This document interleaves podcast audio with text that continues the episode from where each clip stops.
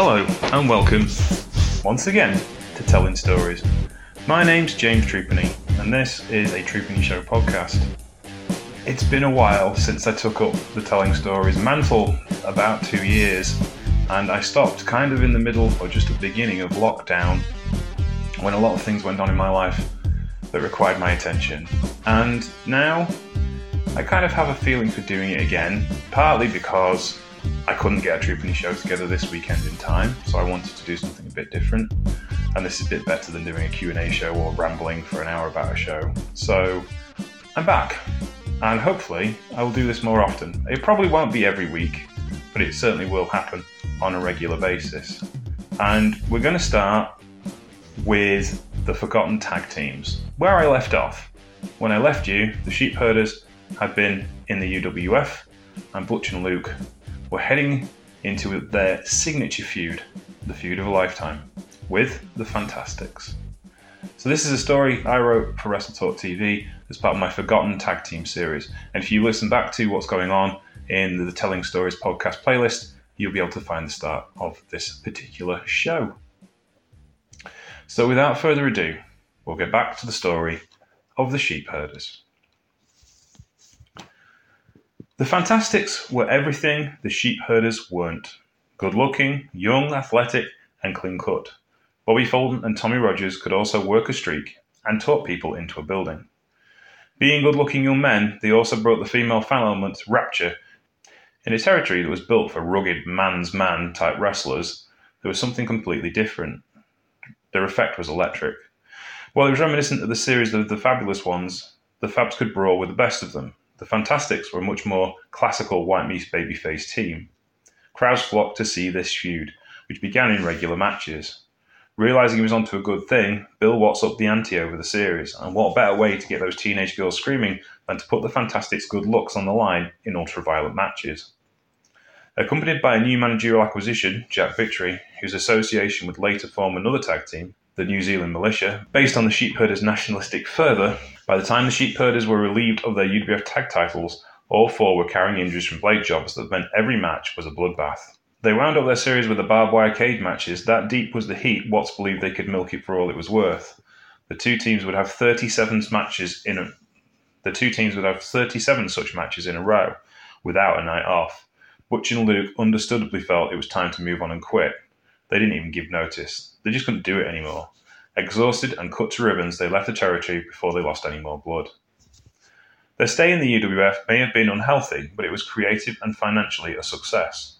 They were also invited to Jim Crockett's Memorial Tag Team Cup under the auspices of Jim Crockett Promotions.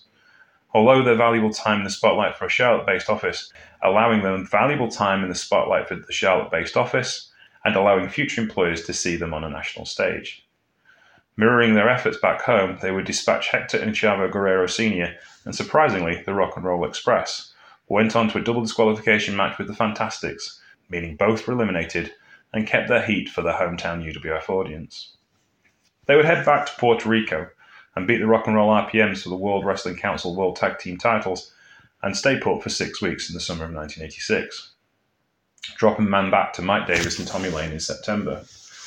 They would then enter new ground, Showing up in Championship Wrestling from Florida, who would be there to meet them? None other than the Fabulous Ones, returning to their home state. This time it would be over the NWA Florida Tag Team titles. Once again, they drew huge crowds, and once again, the Fabs would run them out of the territory. They would head back to Memphis and run into the AWA youngsters who were on loan from Minneapolis, bad company. Pat Tanaka and Paul Diamond would later become a heel mainstay of the WWF roster and would have the Bushwhackers as their first feud as the second Orient Express the CWA AWA international titles would be the foil this time, winning the titles on January the 10th and dropping them back shortly afterwards. The Fabulous Ones then returned to Memphis, and the feud was back on, this time as the original Sheepherders. By now, the Sheepherders were one of the most in demand tag teams in the wrestling world. It was no surprise then that New Japan Pro Wrestling would make the call for the IWGP Tag League of 1987, the predecessor to today's G1 Climax Tag Tournament. For the Sheepherders, it meant slightly more than a sedate turn of pace. When they left in March of that year, we back to Puerto Rico and on to another gore fest with Chris and Mark Youngblood over the WWC World Tag Team titles once again. That feud ended with a steel cage match and the Youngbloods regaining the titles on May the 10th. Then it was back to Florida. 1987 proved to be their most mobile year. Another Florida Tag Team title would be theirs courtesy of Mike Graham and old sparring partner Steve Keirn of the Fabulous Ones. They would lose the titles back to the pair in August. Having traversed the globe in those few months and realised how much time they had left on the clock of their careers, they must have been crying out for a steady job. It came in the shape of a return to the UWF. This time, the champs they would beat was the team of Tim Horner and Brad Armstrong, the Lightning Express, following on with the long tradition and best placement of putting them up against good looking, mobile, and scientific teams.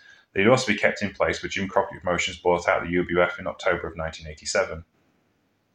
They would stay with JCP for two years. During this period, they would also pick up another flag bearer for their nationalistic ensemble, Johnny Ace, who was developing as a rookie and was attached to them and learned his lot in his prey dynamic dude days. While a steady paycheck was nothing to be sniffed at, their run in JCP, soon to be WCW, was not as memorable as elsewhere.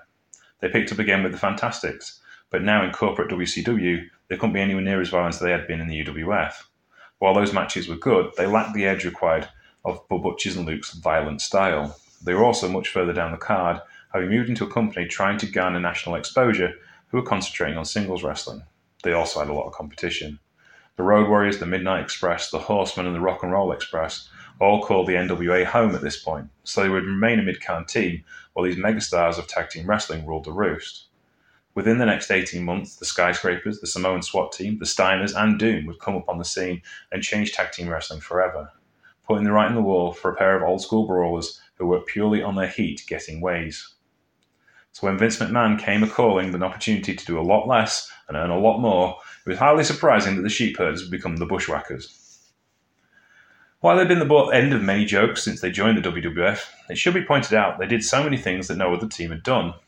The first to wrestle consistently over three continents, the only team to break out New Zealand circuit to a North American stage, the first team to turn the Road Warriors face, in Houston for Joe Blanchard. In fact, so over his heels, Blanchard ran an angle saying that Miller and Williams had ironclad contracts until they gave notice, and so he could bring in a monster heel team of the week to try and get a shot of them. They were an arena filling heel phenomena that truly found their groove in the territory era, using a basic set of tools that helped them stand out from their peers, a truly one of a kind tag team.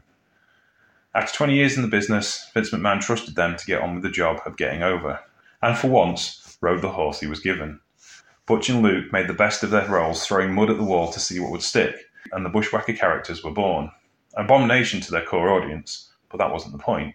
The point was to earn as much money as possible and shift as many t shirts as they could. They were on a winner. In the end, age got to them. In 2001, after 35 years in the business, Butch Miller called it a day and headed home to New Zealand. Luke Williams moved behind the scenes working with Dutch Mantell, looking WWC television before coming back into the ring in 2008 for one last fun part time run and help publicise his gym in Florida. They now find themselves part of the WWE Hall of Fame, and given this record of achievement, it's hard not to argue with that.